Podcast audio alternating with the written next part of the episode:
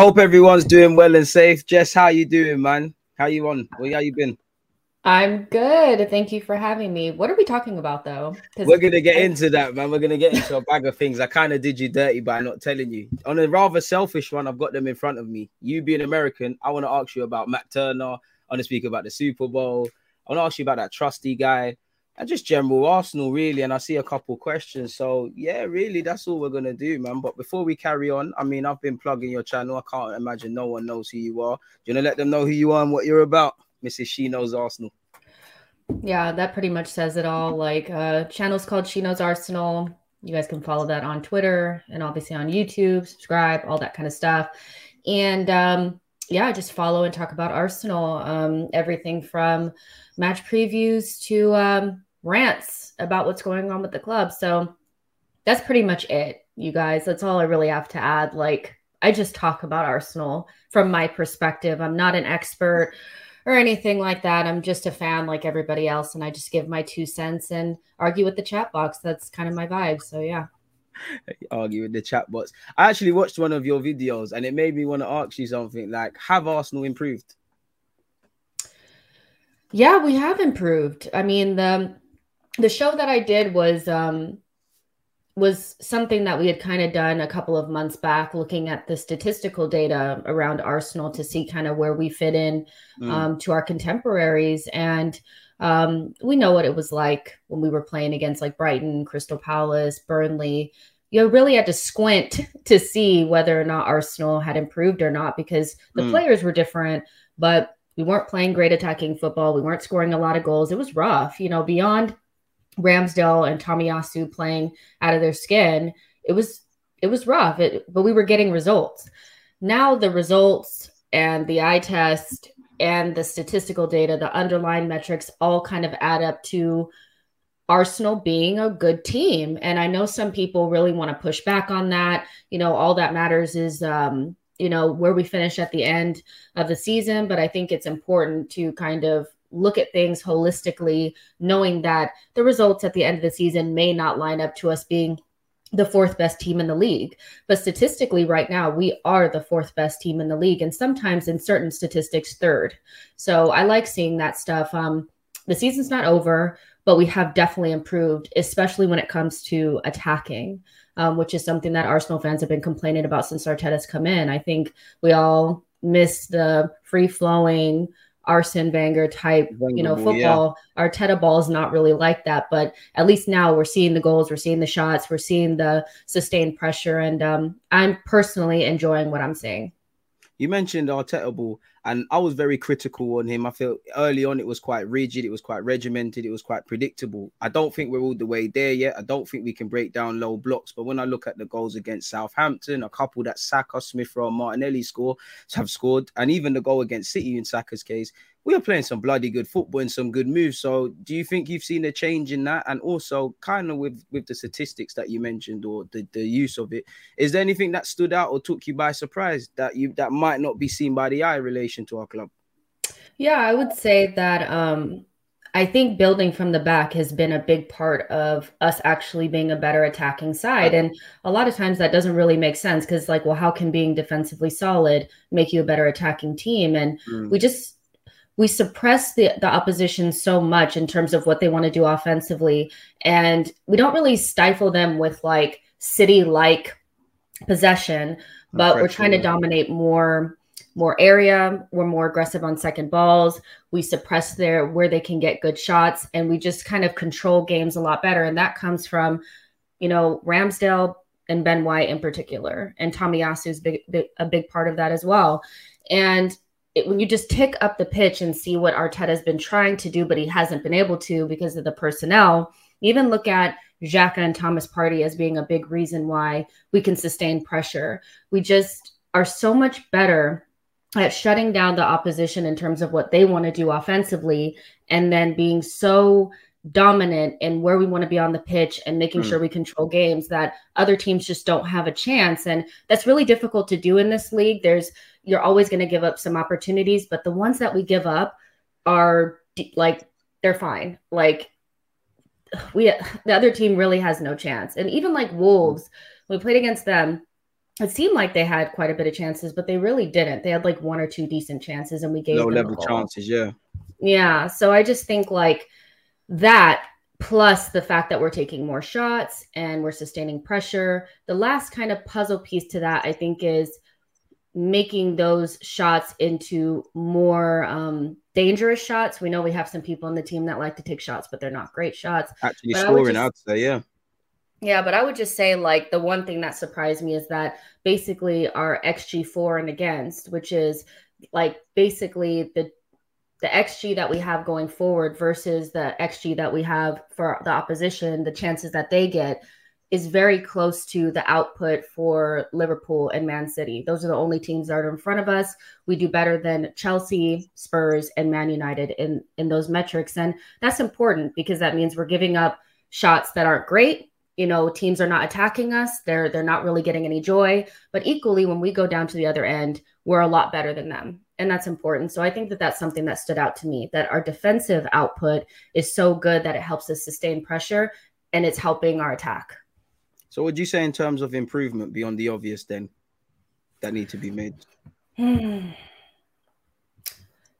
we actually attack through central spaces a lot more than I think people like know. Um, we score most of our goals through central attacking presence and I think that that's a shock because over the last couple of seasons, it seems like we were just kind of attacking from the wings and being atta- able to yeah. attack centrally when most teams want to keep you out of the center central parts of the pitch. I think speaks a lot to our central midfielders and the dominance that we have, and also Lacazette dropping deep and helping us connect play through the, the center of the pitch. So that was something that I didn't really look at. I was like, oh, wow, we really do attack through central spaces. And I just remember like two seasons ago, it was very much Tierney hitting hopes, you know, and we really weren't attacking through the center yeah. at all. Yeah what would you say? So then, of course, okay, of course, of course, we've improved in the middle. We can't not talk about the lack of goals. And you kind of mentioned Lacazette. Where are you at with Lacazette? Because as you mentioned, he does a lot of dirty work. He does a lot of things that aren't going to necessarily be part of the highlight reel. Are you with him signing a new contract? And I mean, I've never actually asked you where you stood on the whole Aubameyang thing, which is now over as well. Um, like I guess in regards to like lack of goals, I would say that like, and this kind of goes with my answer when it comes to like Aubameyang, is that I think even last season we played our best attacking football with Lacazette and not with Aubameyang. And since Aubameyang's been out of the team, I think in December we scored like 20 goals. That's where the majority of our goals came from, and we've been pretty consistent attacking wise since then. And mm. so when I when I think of the lack of goals, yeah, most of our goals have came between December and February. So you kind of have to be like, okay, well, we didn't, we weren't really a, a, good attacking team before that. But what coincided with that period of time? A lot of that had to do with Thomas Partey and Granit Xhaka not being available at the same time, and Aubameyang versus Lacazette. And even though Aubameyang is a superior goal scorer to Lacazette, let's not, you know, beat around the bush there. Lacazette is very much so a facilitator, and Aubameyang is an elite level goal scorer. He's doing it at Barcelona. That was never the issue. But the way that we build play and try to create chances for Emil Smith Rowe, Martinelli, yeah. and Bukayo Saka, who are our strikers now, that's really how we play. It's better for us to have a facilitator through the center of the pitch than Aubameyang, who you need to set up chances for. Needs on the plate, yeah. Yeah, and with Aubameyang, it's kind of like most people maybe not on this channel, but most people know where my stance is really with Aubameyang. It's kind of like he was never really because I follow Dortmund. He was never really my favorite choice because usually, like with You're Aubameyang, break my heart with this now. Th- this is this is no shade to him really, but like let's be real. Like there's always like after two years something happens and he kind of goes out the back door. Oh yeah, there's he, no yeah. Like you know, that's kind of like his style. And I was just wondering, like, when that would happen. Um, I have to find the tweet because this was when I first got on Twitter, but I was a part of the like silent minority that didn't even want to resign him because I was like, mm, not sure about this, you know. And so we resigned him, and it didn't go well. Let's just say, like, all in all, we could probably say it was a fail. And I don't think it was just his his doing you have to play to his strengths. And if you're not going to do that, what's the point of resigning him anyway? And Arteta really mm. moved away from him like last season. And it's just been kind of, it just went from there and he just wasn't as effective.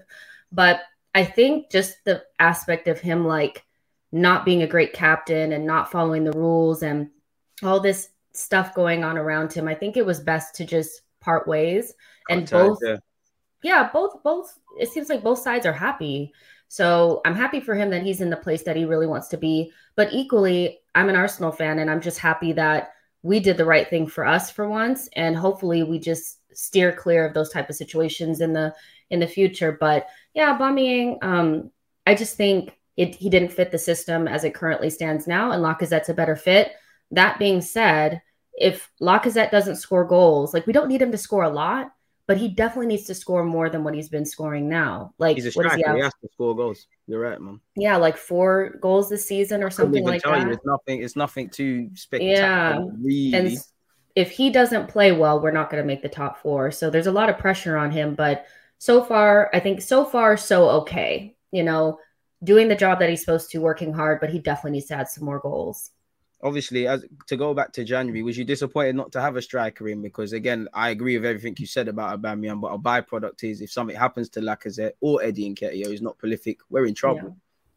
Yeah, yeah I mean, um, I was disappointed because I just felt like, well, before the season started, if you would have been like, "Oh yeah, we're gonna be fighting for top four, I would have laughed in your face. I would have been like, "You're smoking." That's... Like, come on, you know. But now that we're so close and we played so well now, like to the point where a lot of people feel like we're favorites. Um, I was a little bit disappointed not to get the striker over the line because I just feel like when we look back on it, if we don't make top four, I think it'll yeah. be because we don't have enough goals in the team and the young players just weren't able to to sustain that level of right. consistency, which you wouldn't expect them to. They're kids, right?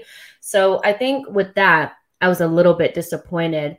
But it's not like we didn't go after a striker we did, we just didn't get him. And then what were the other options, right? Like the other options being kind of spoken about. I don't think now that we look back on it with fresh eyes, like, are we really that upset that we didn't get Alexander Isak?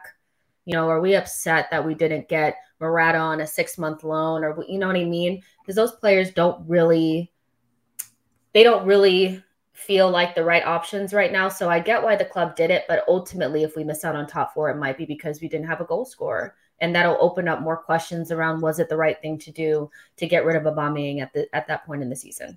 You mentioned obviously we didn't get Isak. I don't think anyone wanted to pay the excessive fee, or no one really just wanted Morata. But I do think when you remove your emotion and you look at the body and what they could add, they could have added something.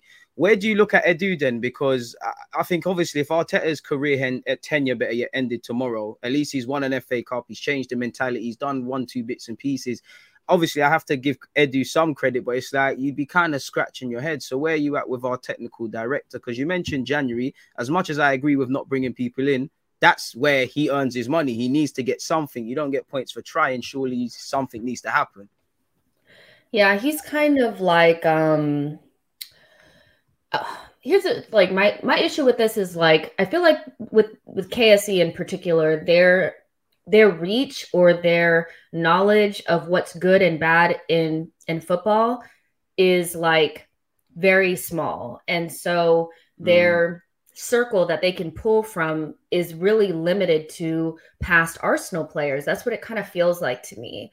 And so they think okay well he used to play for arsenal so he knows what arsenal is about. We can trust him.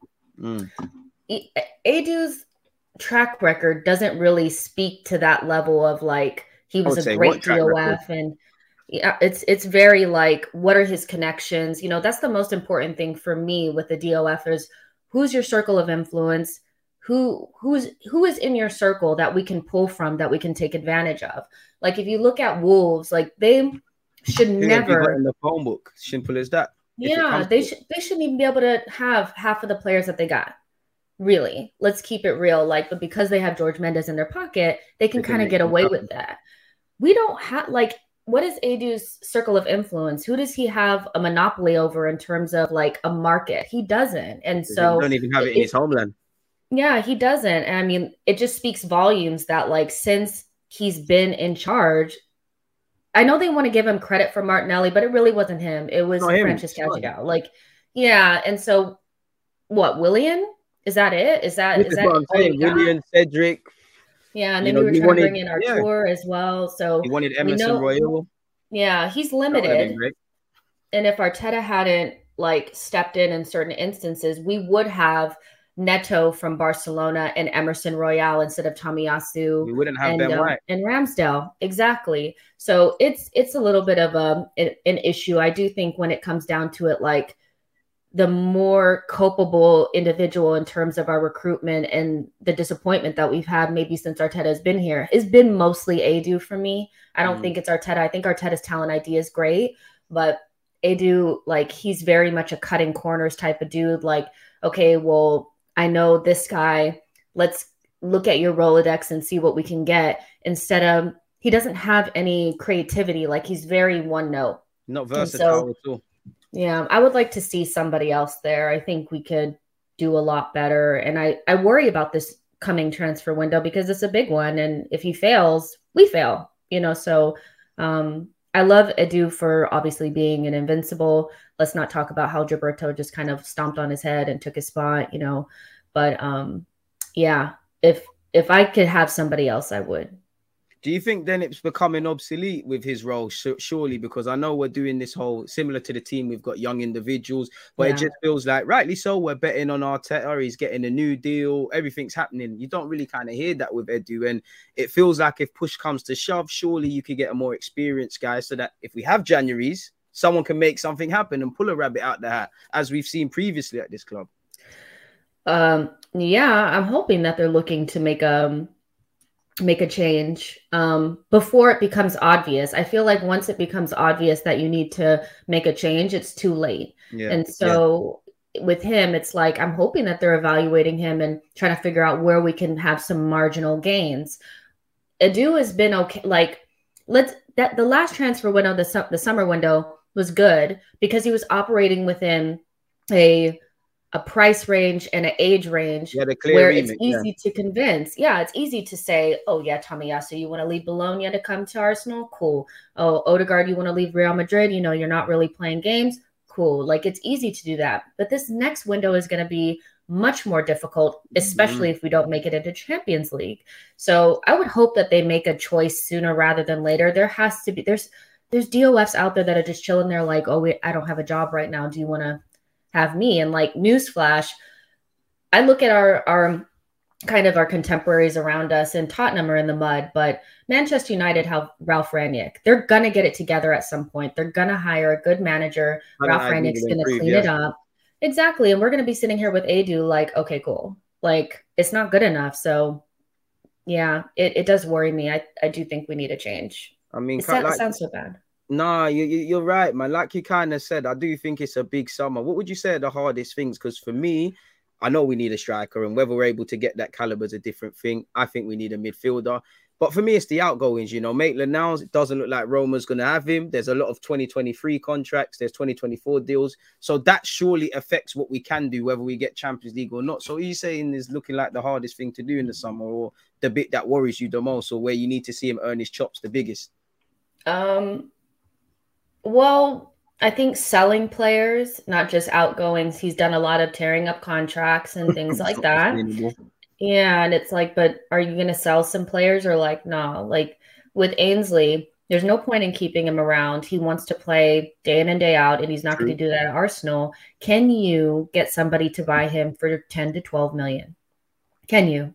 You know, that that should be well within his his range, if not get a little bit more. I mean, we got 25 for Willock. I know that he had a like a very good loan, but Ainsley yeah. Maitland could be valuable to somebody. So I would like to see him sell some players, but ultimately with the group that we have because everything's been slimmed down so much. There's just players that are like kind of running deals down. Like Elneny should go. He'll be on a free. It's kind of like okay. Um, another, I guess, another thing that kind of worries me is just um, getting Saliba and Bukayo Saka on new deals. Um, facts, I think facts, that's facts. it. Really, Martinelli as well, contract to 2024. Yeah, yeah. Martinelli as well, and um, I worry about um, Saliba in particular um, because he's so good, and like nobody really questioned whether he was good or not. We all knew he was going to be this player, but how do you convince him to fight for a spot with two center backs that are kind of doing the business right now? How do you re-sign him? How do you get him to to commit when we know big clubs are going to come in for him that could probably offer him a starting position? I think the only way you do that is with European competition and giving him more money. And are Arsenal going to give him more money if he hasn't even played a game for Arsenal, you know, his first team? So I think that's where Edu is going to really have to like earn his money is getting these kids on new contracts. Don't think he'll struggle with Saka. Don't think he'll struggle with Martinelli. Saliba worries me. And then the central midfielder. Um, more than the striker, I think the central midfielder changes so everything. Happy. I'm so happy you went in this route, but I cut you off. Go on. I'm so happy. Yeah, I mean, people are. I, I get the striker situation. I do, but I don't even think we need a striker that's going to score 20 to 30 goals a season. I don't think we need that. I think we need somebody that's younger and better than Lacazette, and that's a very low bar. I have to be honest. Like it's I'm so not, happy you said that. Yeah, it's it's a lower bar, but I know people are not going to like hearing this, but replacing Granit Xhaka is not as easy as easy as it looks. Um, it's it's not. He's not a bum. Look at you like you're crazy. Yeah, people are going to yeah. look at you like you're crazy because Granit Xhaka is one where I call them Xhaka sexuals. You've got people that will defend anything he does, and then you've got critics. I see the fact that Arteta wants the team to run through him, but and I stand proven wrong. I don't know anything. He's got the UEFA B qualifications until he gets a centre mid that is actually said an upgrade on Xhaka. I think we only get to a certain point. You mentioned playing yeah. out in the back. We can all see the final thirds improving, but it's the middle third. And I don't know about you, but when I look at Arsenal's midfield, we're mm. very hot and cold. And when I look at us compared to other teams, I don't know what we're about. We're not defensive. We're not expansive. We're not tigerish. It's, we're going through the motions. And there's been times Xhaka has looked bad. Xhaka has looked good. Xhaka has looked good with Partey. He's looked good by himself. The same goes for Partey. And I think when you've got these mixed mixed performances and ultimately mixed results, you can't be surprised when when the league starts in August and May, we're saying different things. So yeah, I think midfields are arguably more important than a striker. You look at, I know City's the worst of examples, but they can function without a forward. You know, you're meant to start. You build a house from the foundations up. You don't start with the roof, and I think that's where we're at. And uh, are we even able to find a 20 league goal man for certainty? I don't know. I mean, that's that's the thing. It's um I think the midfielders, like you could find a really good one. Like there's more options with striker. The striker market is so bad right now that you kind of just have to pick for what's from what's there. Once Vlahovic was gone, we're just kind of picking through the rest. But when it comes to midfielders, it's it's interesting because personally, I do think that Arteta is moving to um, a lone DM with two more advanced midfielders. yeah, yeah. Um, I know people are like fourth and three, but I think it's whoever's going to be playing as that left eight needs to be able to drop in and help Thomas Partey um, play in that sixth role. So I don't see like another Odegaard on the other side. I don't see a Emile Smith Rowe dropping into the eight position and we just flying up the pitch. I think you need somebody with a little bit more, um, somebody that's a little bit more sturdy. And so I'm looking mm. at like Fabian Ruiz as somebody that I think would be a good pickup because he would cost very very little. Like for a player of his caliber, he'd be like damn near free, 16 million or something. 2023 exactly. Go take it. Yeah. And he's an upgrade on Granit Xhaka, technically and mobility wise. He's definitely not fast, but I don't think you need somebody who's like lightning quick to play in your midfield, really. Um, Newsflash: Ruben Neves is not good enough. I don't know if really you reckon. Let, let me hear them reasons. Let me hear them reasons. He's not good enough. I mean, if you don't like right. that Granit Xhaka was getting bypassed in midfield, he got bypassed by our midfield five times fair. in one match. Fair enough. Fair enough. That's a so, bit how I feel about Tielemans, even though I would yeah, carpet. Exactly. And so when I look at it, I'm just like, I think we could do better. Ruben Neves is a good player, but then I also am like, I think Tielemans and Ruben Neves are where they are because that's kind of their level. I'm not sure that a, like an elite team would really go after them. But Fabian Ruiz to me is a little bit more cultured. He has a little bit more about him. He definitely gives you the goals. He scores very nice goals, like, and he has it in his locker. Very cultured so, individual, man. Yeah, I would look at somebody like like that, not really like another eight ten, somebody that can play like a six eight, somebody like that. But um, can Edu get somebody like that? Like, what is his abilities like? Like, that's the thing. Yeah, I don't know what his abilities are like, but that's what I would look at. I think the midfield changes the trajectory of what we're trying to do. That being said, we also Amen. need another midfielder. We need more than one because you're going to lose Elneny. Hmm? I say we need two. I would like two yeah. really, and obviously I would say a six, but Lokonga's there to grow into grow into that. The people are saying Nkunku. I think we should have done that when Emre wanted. Yeah, it's too late for that. Yeah, I think the man. ship is kind of sailed with That's that, but. He's excellent. Like he's going to cost you 60 to 80 million, but I think it's worth it. But uh, do you think that there's Bundesliga tax with him a little bit? I mean, similar to kind of Sancho at the beginning, Havertz, Timo Werner. I mean, yeah, naturally there's there's Bundesliga tax, there's Arsenal tax, there's adapting tax, of course, hundred percent. But as uh, but I, I, would also say I think there's a coincidence why last season our signings are doing better, and other yeah. teams like you look at Liverpool, you would think all of them Liverpool players have been there for ten years because they're going into a system. I think Arsenal's problem when you look at Pepe, who I'm going to ask you on in a sec, and Partey, we just like it's like we just sign a player and say, you know what, you had a standout year, you're good, come here and work it out, and it doesn't work like that. I think Nkunku yeah. would do that. I still don't know what he actually is because he can play as an eight, he can play as a 10 and defining in that lad. But 100% there's a Bundesliga tax, really and truly. What have you made of Pepe? Because we did, we, me and you waffled a bit about Martinelli, Saka, and all them 2024s. He's 2024. It looks like Arteta is reintegrating him. Personally, I think we've seen this movie two years ago and we're going to see it for a third time. But where are you at with that and Pepe? Um, I mean, to put it bluntly, I think that we're fattening up fattening him up for sale. I think that we're kind of saying the right things so that he looks like somebody like attractive to buy. Mm. Um, but I think Pepe is just somebody that just doesn't fit what we're trying to do on a daily basis. And he's what, 27 or something? 27, yeah. yeah kind of now never Doesn't he want to start games now? Like, doesn't he want to be the man? Um, so I think when I look at Pepe, I just think, you know, he's somebody that I wish didn't have that price tag hanging over his his shoulder all the mm-hmm. time because I think that that crushed him. But equally, I wish he had come into a system that would have supported him and we could have played in a way that we could have gotten something out of him. Now, what we've gotten out of him is what you would expect from a player that you pay 30 to 40 million for, which should have been spent for, spent on. That's what yeah, he should be worth. man. That's what he would have cost. It's just the price was too high. So I think we'll fatten him up for sale. I think he will go in the summer. I don't think anybody will buy him. I think we'll loan him. You know, yeah, yeah I think we'll end up having to loan him because the teams that are going to want him are going to be in France and probably Italy, and Fair they don't really like to pay. So I think we'd have to loan him out. But that would open up a spot for another attacker, which I think we'll get more than one. I think we'll get the striker and somebody else. No, I want that. So, yeah. And I, I like Pepe. I think he's such a talented player, but it just hasn't worked out. And he just never really adapted to the Premier League just being so brutal and him having to really adapt his game. And so it just hasn't worked out. But there's no like, there's no like um animosity or anything because it's not his fault that we spent that amount of money on him, right? You're right. You got a couple of questions. Jess, would you take a punt on Aouar? Oh, I haven't seen that name in a minute. It's such a blast from the past, that one. We were just talking about him um, on the show yesterday. Um, there's there's a reason why nobody has come in and got him, right? Because he's been relatively cheap for two seasons now. You could have gotten him for 30 million. Yeah. And he's running down his deal as well. He's falling down the pecking order at Lyon. Like they have a plethora of central midfielders and it kind of seems like his time to go for big money has kind of went past him now. He's he's such a quality player that as the second midfielder to come in, I'd take a punt on it. If they if it was like 25 million or something, I would, you know.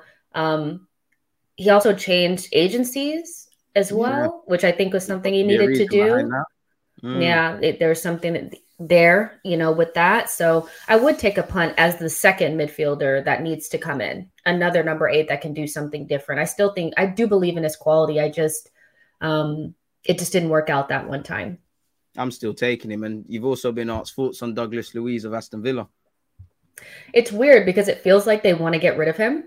Um, they mm-hmm. were linked very heavily with Bentancur in the January transfer window, and they're also now linked with Boubacar Kamara, who is a nailed on number six. That's a so, decent six. That's centre half. Yeah, man. That's yeah. Decent. So I, I'm kind of like, so do we really want to take Aston Villa's leftovers?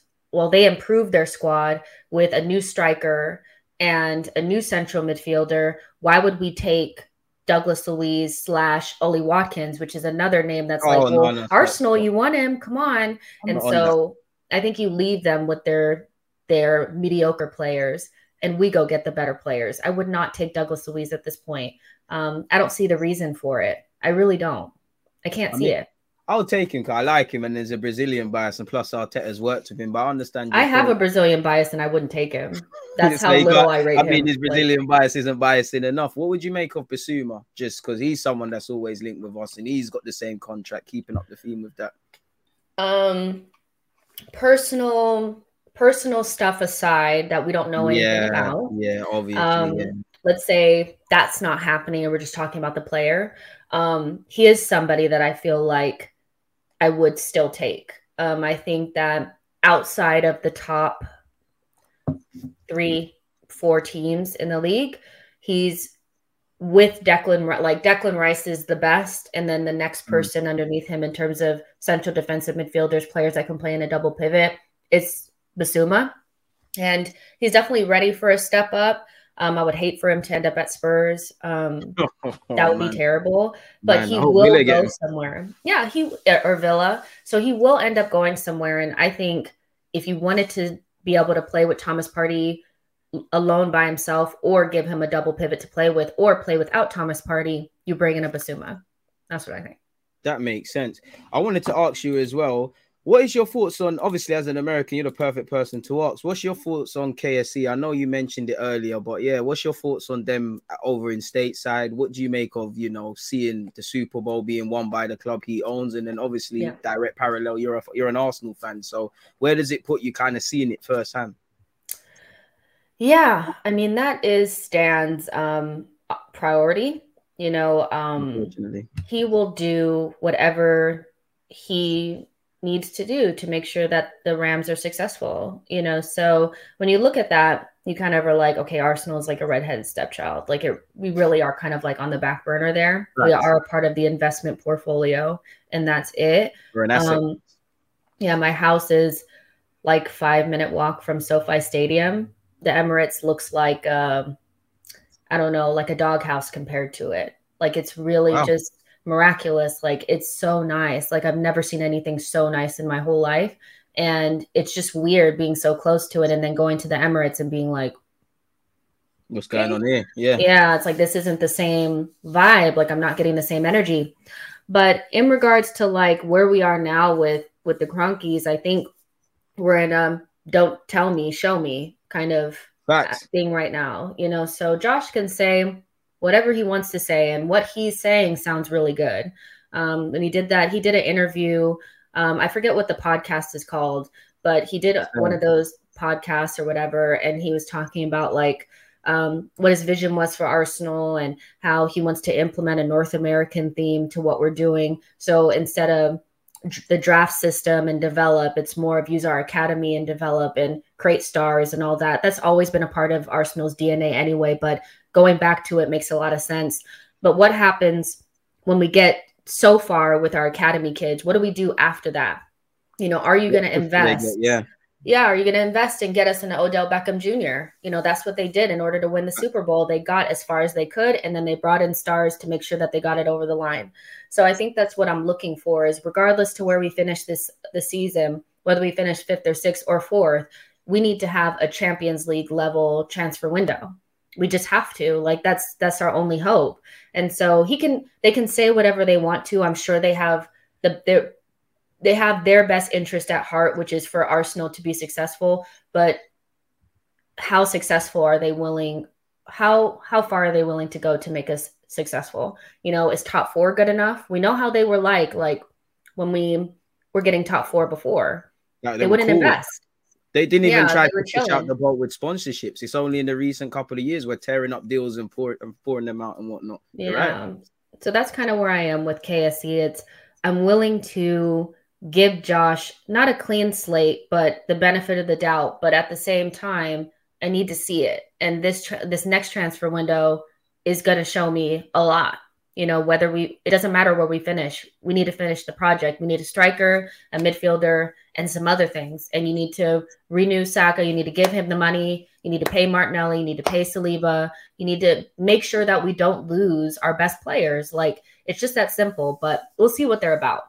You're right, man. And I don't want to, I still think the jury's out, but in their defense, we, you know, they did kind of splash the cash last season in, in the summer. But this season, where we've kind of spent a hundred odd million in the summer, they have given Arteta a shitload to spend, whether it's happened or not. They have sanctioned Aubameyang signing the new deal. And then obviously, in what sort ripped it up from a business point of view, Yeah. it probably is a bit shaky. I meant to ask, obviously, as an American, now as a non-American, I saw Josh Kroenke makes some comments along the lines of it's hard to feel passionate and things. Now, without being condescending for Americans, I got it because in the same way that we've got NFL developing over here in football, I'm not saying British people can't be successful, but it's not ingrained in our society. So we're not going to live or breathe that. To a degree, maybe it's the same with you lot over there. So as an American football fan or soccer, um, how did you feel about Josh Kroenke's comments around, you know, it's hard to replicate that sort of thing? Because a lot, a lot of people got onto him about it. I mean, I don't know. I feel like it it would be difficult for some sports fans to become really passionate about something that they don't connect to at all. You know, the the difference between soccer and football is the cultural connection between the fans and the club. Like that's the difference. And it's there's nothing like it in America. You can't replicate it. It doesn't exist in American sport. There is no connection to like the club being built by the fans. Mm. like that's literally what it's been. Like you know so it's kind of like um i kind of understand that and i i would never expect him to be passionate about arsenal to that extent because there's i just don't see him having that. Um can he be more interested in it to the to actually understand the game and and know what he needs to do to make it successful? Yeah. But for me like the reason why i love football and i love arsenal is because of the connection and the community aspect and knowing that the club is like literally ingrained to like the fans that helped build it over Mm. the years. Like you know what i mean? And i just don't feel it like that in america. Like it's very much like um entertainment you know? It's very much entertainment. You can turn it off and turn it on whenever you want. Um your team loses a game and you go about your your life. Um That's when arsenal lose my week is done like you know Everything's fun until we play and win again, 100%. yeah and that's the difference between sport and entertainment so i understand what he's saying and i know people don't want to hear it but in america it's it would be difficult to become really passionate about something you just don't understand or have a connection to at all In general, And- it would be. yeah and you have to you have to actually go to a game go to the pubs communicate with fans that have been going to games for years and years and years to even begin to understand it you probably would never it would never be something that you can just immerse yourself into naturally Right. like i'm american you know Right. but i now i understand it more and it makes me love the club more and it makes me less interested in american sports because i just don't feel that you know so i'm not too upset about what he said because he's just How is- speaking facts really How is Kroenke viewed in America? Because he's almost I don't want to. I want to be very respectful, but some he's either he- he's to some fans he probably is the devil. He's seen as some like the green. Yeah, for for a while, like, um, well, his his franchises really weren't doing well, you know. So there was like a period of time where the franchises really weren't doing well, and it was just he was just a mediocre sports, you know, um, mediocre. owner. Like, you know, he was just in the middle. Like he just wasn't great. But obviously he wanted to put more effort into the Rams. And I think a lot of that came from the scrutiny um, and really just like the shame of taking the LA Rams from St. Louis and moving it over here. You know, that was a big thing for the Kroenkes. And it's still kind of, I wouldn't say it tars their name or anything like that, but it's definitely something hanging over them. Um, they still owe money from that and then they're not paying it. So I think all in all, the Kroenkes are not really like, oh my gosh, they're amazing owners. I love them. It's very much so like this is their business. They'll do whatever they have to do to to make sure it's successful for them. And um, he cares about the Rams, and that's about it. Um, but Josh, the franchises that he's taking more ownership over are starting to do better because he cares more. You know, so I focus more on Josh than I do Stan because I know what Stan's about. You said it there. You said it there. Getting back to the football, first thing I was meant to ask you: Can Arsenal make top four? What is your thoughts on us in relation to top four? As you said, it would have been you would have been, people would have looked at you crazy in August if anyone said this, but here we are. Um, I think we can make it. Um, what gives I, you confidence? The teams that should be up there playing poorly. That's one of them. Like, I'm not going to sit here and act like Manchester United and Spurs playing badly doesn't give us a better chance. But I think we're consistent against the teams that we need to be beating. Right. And um, I know that we still have some a ways to go when it comes to competing and, and getting points against the top teams, the teams that are above us, Chelsea, Liverpool, and Man City. But we really just need to beat who's around us and who's below us. And we're doing a really good job doing that. And that's what over the last, you know, 12 or so months has given us the point totals that equal something similar to the teams that we want to be like. Um, so I think we we have a, a really really solid chance. Um, beyond all the statistics coming out and all the media talking about it, when I look at our team, I see a team that could probably push for it. We're gonna go through some weird period. I already know. I don't know when it's coming. Yeah, we ain't gonna win every last game. 100%. Yeah, it's it's coming. Like I thought it was going to be the Wolves match, but it wasn't. So we'll see what happens. Like I could easily see us drawing to Watford and everybody falling apart. Like, Ooh. you know, I could see it. But I think we have a really good chance and we kind of have to do it now. You know, um, if we don't do it now, I don't know if the opportunity will still be there next season because I just have this weird feeling that Man United is going to get their lives together and that'll be it. So we kind of need to do it now if we're going to do it, but we have a really good chance if we don't do it, would you consider it a failure? No, I, I wouldn't consider it a failure. Like I think um it depends on how far off we are. You know, if we finish fifth or sixth and it's within a point or two, can I consider it a failure? No, especially because I didn't think we'd be anywhere near it. You know, um, would I be disappointed? Yeah. Like I think I would feel like we missed out on a really good opportunity because um, the teams around us were playing like crap and we were playing well. So what happened? You know, so I would be disappointed, but is it a failure? No. Now, if we finish seventh or eighth, or we finish sixth, but we're like six points away, yeah, I'm mad then because we didn't keep up pace. We weren't really putting pressure on. And ultimately, that's the most important thing is for me to see that we're competing you know we're close we're there and thereabouts you know so yeah it wouldn't be a failure to me i mean would it be a failure to you at this point I mean, like you said, you you took the words out of my mouth. Really and truly, we weren't targeting this in August. I would kind of consider it, considering the position we felt we found ourselves in and everything that's going. I would call it a failure because when Leicester won the league, I highly doubt in August they were talking about the league. A position found itself, yeah. and then they went and did it. So it won't be the end of the world, but it'd be a bitter pill to swallow. And for me, obviously, if we're gonna be this team that's fighting for top four and beyond and doing all these things, then in make or break moments, we're gonna need to get over the line. It's all fun and games doing it in November and that. We need to be able to do it. So I'd, I'd definitely call it a failure. I really would. That brings me to another question. Where are you at with the talk of Arteta signing the new deal? And are you for it? Are you against it? Are you in wait and see mode? Where are you at with that? I have to be honest, I think that this is so blown out of proportion. I just feel like re-signing a, a manager, giving them an extension is kind of like it's nothing like doing it with a player, you know. So you can still sack him whenever you want, you know. But I get the aspect of like he should be getting a new contract because he's done something good, mm. you know, or he's achieved something. And some people don't feel like he's done anything to deserve a new a new deal. But I guess for me, it's more like this is just what you do when when your manager gets into the last two years of his contract or whatever. You give them an extension if you're happy with what they're doing or you're happy for them to continue on. And right. by everything that we've heard, KSE are happy with what he's doing. You know, they feel like he's the right man for the job. So, but if he'd finish, you know, if next season, you know, we finish outside of the top four and we've spent 200 million again and we just fail, you can still sack him. You can still sack him. You're not tied into it for the the foreseeable future. So, um, I, I, don't think it's that big of a deal to me. I don't think we're getting rid of Arteta anytime soon.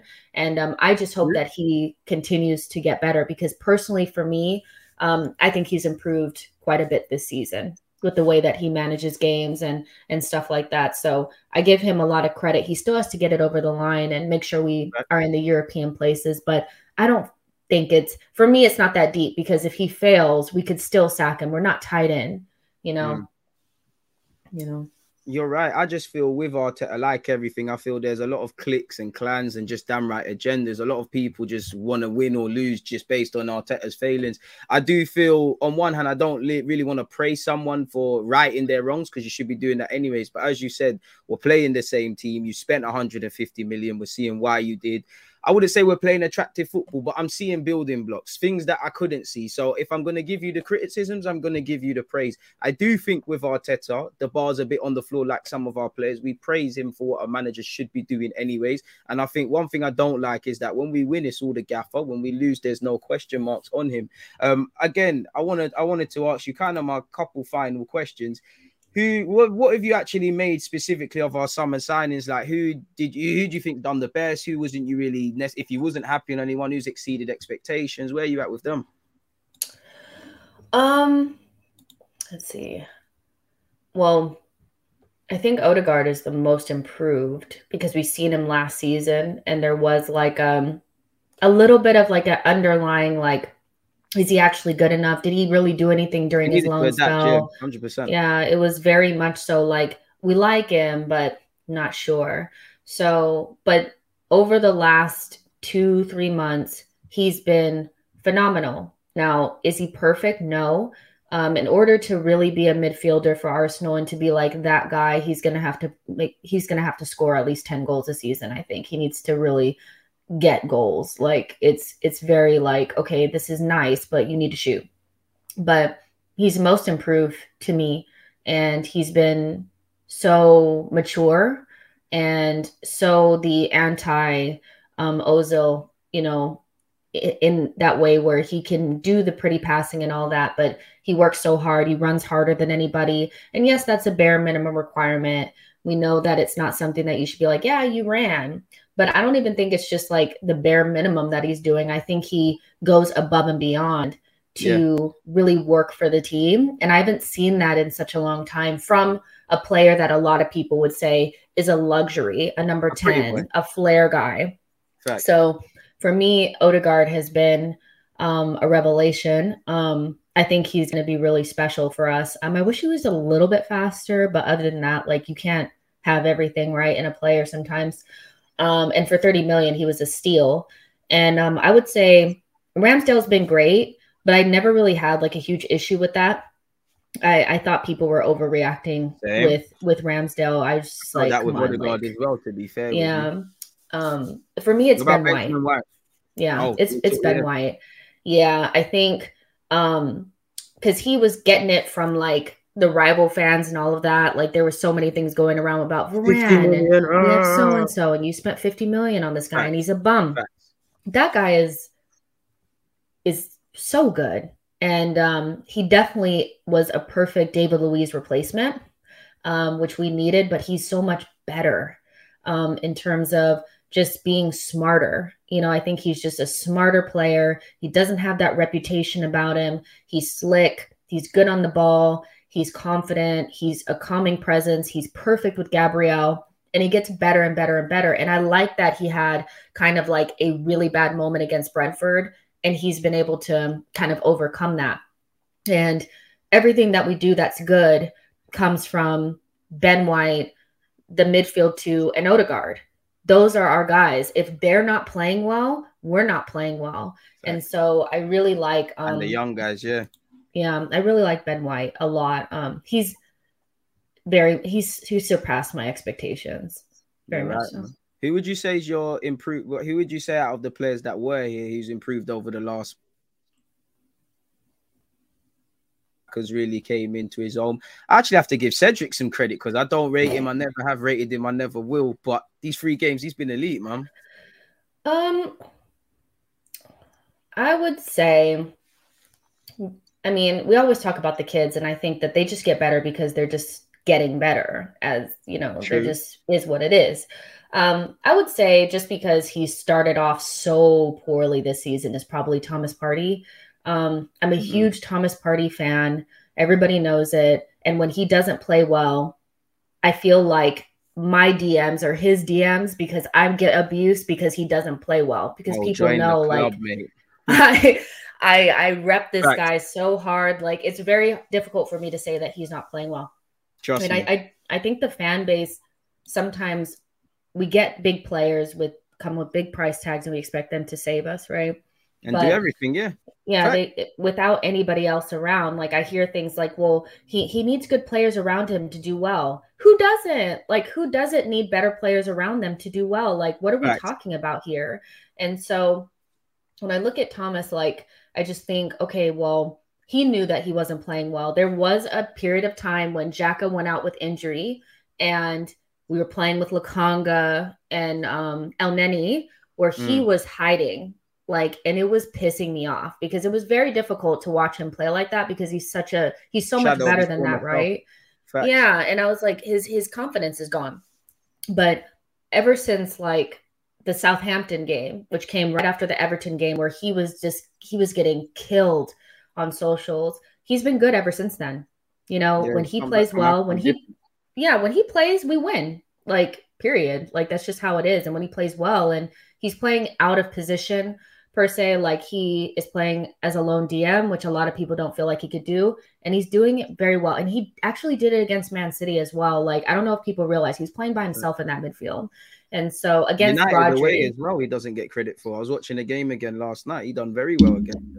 Yeah, and so I just think we, of course, we expect it because he he came in and he was fifty million dollars, and he was this guy, and and he was supposed to come in and change everything. But I think going from Atletico Madrid to Arsenal is a very different pressurized situation, and he never really adapted, hmm and he got injured Right. a lot, and the midfield that he was playing with wasn't very good. You know, so I, I give him a lot of praise for that, and I Right. think um, if we could give him another midfielder to play with and a striker in front, I think he could help us really sustain top four for a couple more years. And the last thing I want to say for Thomas Partey is um, I see that there's this almost like desperation to replace him now because he's 29. Players, good players, go into their prime at He's got 29. three, four years, man. They're Yeah, I don't get that. And I'm like, just because Lacazette started breaking down at 26 doesn't mean we need to start getting rid of Thomas Partey. I think he becomes somewhat of a Fernandinho for us. I do think we'll future proof and manage him as time goes on. But the guy is just, yeah, like, I just think he's our one of our best players, like, full stop. Just let him cook, like, relax. You said it there. There's nothing else to say from that. Uh, last question would be, in fact, second from last question. I missed the Big Sal's question. He mentioned, uh, summarizing is, he said, "How long do you think we hold on to Smith, Mo- Smith Rowe, Martinelli, and Saka, provided we don't improve and all of the rest of it?" Oh, if we don't improve, Yeah,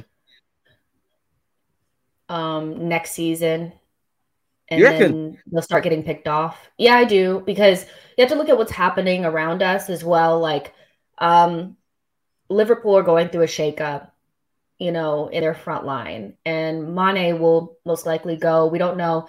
They need to pay Mohamed Salah, but if they don't, check, yeah, they're going to start looking at Martinelli and Bukayo Saka. Like it's no coincidence that Klopp continues to talk about them, um, and that just Yeah. shows how good that they they actually are and what they can become. So I do think we have next season and potentially one more, but I don't think we have much longer if we don't get into Champions League. I have to be honest. I think Smith Rowe would stay a little bit longer. Um, I think Martinelli. I think the first one to go might be Bukayo Saka if we if we don't do if we don't. you do reckon? I'm just about to ask you, out of them three, who would you who would be the first to go? Because I reckon Martinelli, just because of the fact that you know, he's come to love Arsenal. He didn't grow up here. He's not from here. He didn't come from the academy. He's come to love it. And you know, right now they're all three young lads, so they're, they're very naive. So you have to take with a pinch of salt when they say they love the club. It's easy to love the club, giving you a platform as you're developing. When you're yeah. in your mid twenties, it's different. So I would have said Martinelli. To be fair with you, what's one that you'd have to if, if you could keep? You could only keep one of the three. He stays for life. Which one would it be out of all of them? Oh, Bukayo Saka. Like, um, I think he's just the best out of the three, and he may not score the most goals, but everything good that we do goes through him. You know, the pocket of space with him and Odegaard is so important to how we score goals. And I just think his ceiling, I think Martinelli's ceiling is the highest yeah. um, in terms of like who could become like the best player in the world. It's probably Martinelli.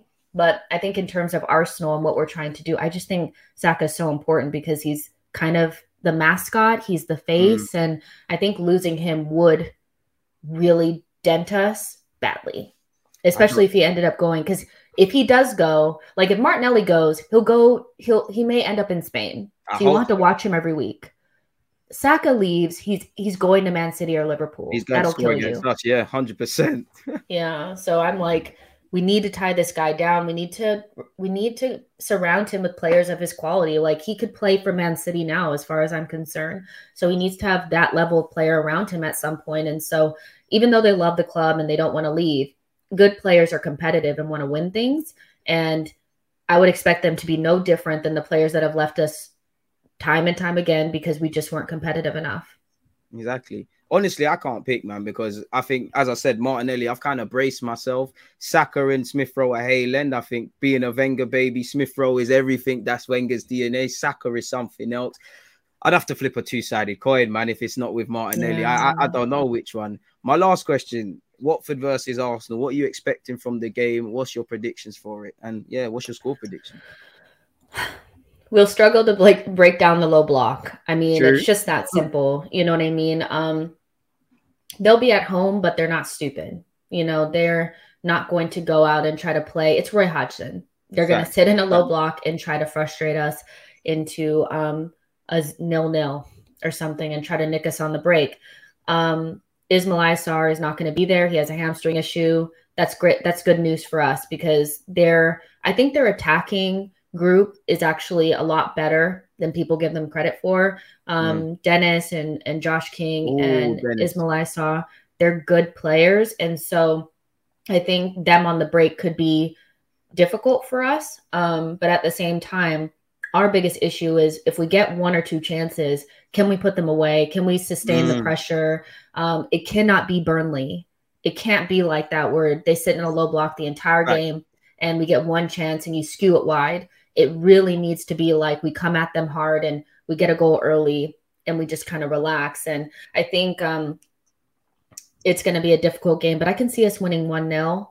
I don't think we're going to get like a bunch of goals off of them, but um, I can see like a very like tight 1 0. We have like 20, 26 shots, but um, they're just going to sit in. Target. Yeah, they're going to sit in and we're going to be out here like and watching Thomas Partey shoot it into the stands. Like it's really it's going to be that, you know. But I think we'll win. It goes in, man. You never know. It might be Partey's time yeah. on the weekend, man. They've got to go. And this, this is why I look forward to like games against like Leicester or Villa. Like I'm looking forward to those games more. And it probably feels like, well, why would you look forward to those games? Those teams are better. Those teams are open at the back. They'll try yeah. to play us and they're dumb and they're not good defensively. I don't really like enjoy watching us have to try to break down a low block. It's not fun one 0 That's that's what I have for that. I mean, I'm gonna go with 2 0. I just think, you know what, I'm scared of Emmanuel Dennis. I'm not really confident with us away from home. Like you said, Roy Hodgson, he's, you know, what you'd expect from an English coach. He's never gonna change and he's he's got had a good career. So I think that's what we're gonna see. You know, Watford, Watford at Vicarage Road isn't always the plainest of sailings for us. So I just hope that we just keep doing what we're doing, really. So I'm gonna go with 2 0. I mean, if we lose, we can't, as we said earlier, we can't win every game, but considering it's the Manchester Derby, considering Spurs have Everton, Lampard's Everton, that they might do something. I need three points, man. I need three points. And respectfully, yeah. these are winnable games, or they should be. Scary. Well, what What do you think about like Arteta coming out and saying that um, Edu has done a lot to try to create a partnership between us and Watford. What do you think? What do you even think that What is- means? I've missed that. What does he mean by partnership? Yeah, it- so this- partnership. Yeah, he said like a partnership, a close relationship. And I mean, of course, they're like right next door. But I'm like, what does that mean? Like, because I think they could be a decent feeder club for us if that's what you're saying. They you could, know. we're both in the Premier League, so it's like, what much can they do? If They're they not going to be in the Premier? League next season. Yeah, I mean they're gone, so yeah, why not? Really, I mean it's next door, but it's like, what is that partnership? Are we going to share expertise? Are we going to share changing? Well, changing we send our players there on loan. Oh yeah, we could. do They give us players that are too good to play for them. I mean, when I look at like players that could come in and like do, you know, be kind of like a backup Dennis. I'll take attacker, I would take Dennis. I would take Sarr. You know, so Oh, I- I bring think that partnership if it's that. Bring that partnership. yeah, I like. I liked what I was. I, we need more feeder clubs. Like we don't have any. So We don't have anyone Yeah. to so, send our players out on loan because I would like us to do the Chelsea thing where even where they're players that can't get work permits, they'll get housed in Holland or something and then they're either sold on or whatever. My biggest pet peeve is for me, I feel since we've had to be financing and look after and looking after our pockets, we've been a bit reckless. We've had to tear up one contract too many. We're not really getting too much bang for our buck from our academy. Like reality, reality is considering he came from our academy, a million pounds for Maitland Niles wouldn't be the worst thing, but we all know in reality that's peanuts, and it's just ultimately just being a bit more proactive. So, yeah, you're right, man. I feel that's the next step for us. But again, when you've got Edu who is probably still learning on the job like Arteta, he might not even know he doesn't know these things. So, it, it I don't know, but any part bring the partnership, then fair play. You know, again, I'd have to see what sort of partnership it is and things like that. But bring it, bring it. You know, I'm happy you mentioned that. Bring it. You know, Yeah. let them know where they can find you. I mean, I'm about to put your YouTube Yeah. account up here. I mean, we can't. Im- I can't imagine no one doesn't know who you are, but let it them just know. feels like so many shows are up there. That looks insane. So yeah, you guys can just type She Knows Arsenal in the search bar in YouTube, and you will find me there. And um, on Twitter at She Knows Arsenal or Jacinho tweets, whichever one. I'm always on there. I'm very active. And yeah, subscribe to the channel. Make sure you're subscribing. Obviously, people, this is on Twitch when it's on YouTube, and if you're listening to this replay, it'll be very simple. You literally just have to click on her name in the in the title, and you'll be able to follow. And as you said, make sure you're following her on her on her Twitter accounts, on her Twitches, if you have that, and everything else. What was I going to say to you? What content have you got to come out today or whenever? When's when, what can people look forward to? Yeah, 9 p.m. UK time today, I'll be doing a um, match preview for the game. You know, just chatting about lineups and predictions and all that kind of stuff. And um, I really need us to win this game. I'm getting nervous now just thinking about it. Like, we need to win. I mean, you We need made you win. made me feel a bit more nervous about this game than I initially was about the whole point about sitting back and things. So we have to see. But you said it there. We need to win. But it's been lovely having you. Thank you very much. Yeah, Anytime thank you need so much for having me. No, I, I appreciate you because the turnaround was quite quick. I asked you. I know we haven't done this for a while, and yeah, I'm always here for a great talk. And uh, I think again, the selfish point was I just wanted to ask you about the Kroenke, re- Kroenke whole American thing, really. So I feel like I've learned a lot. Really, you've been a massive addition to the channel. So yeah, people. 9 p.m. UK time. Subscribe, anyways, but you know where to head. For now, though, we're out. One love to everyone who's been involved. But peace. Always just that. I think like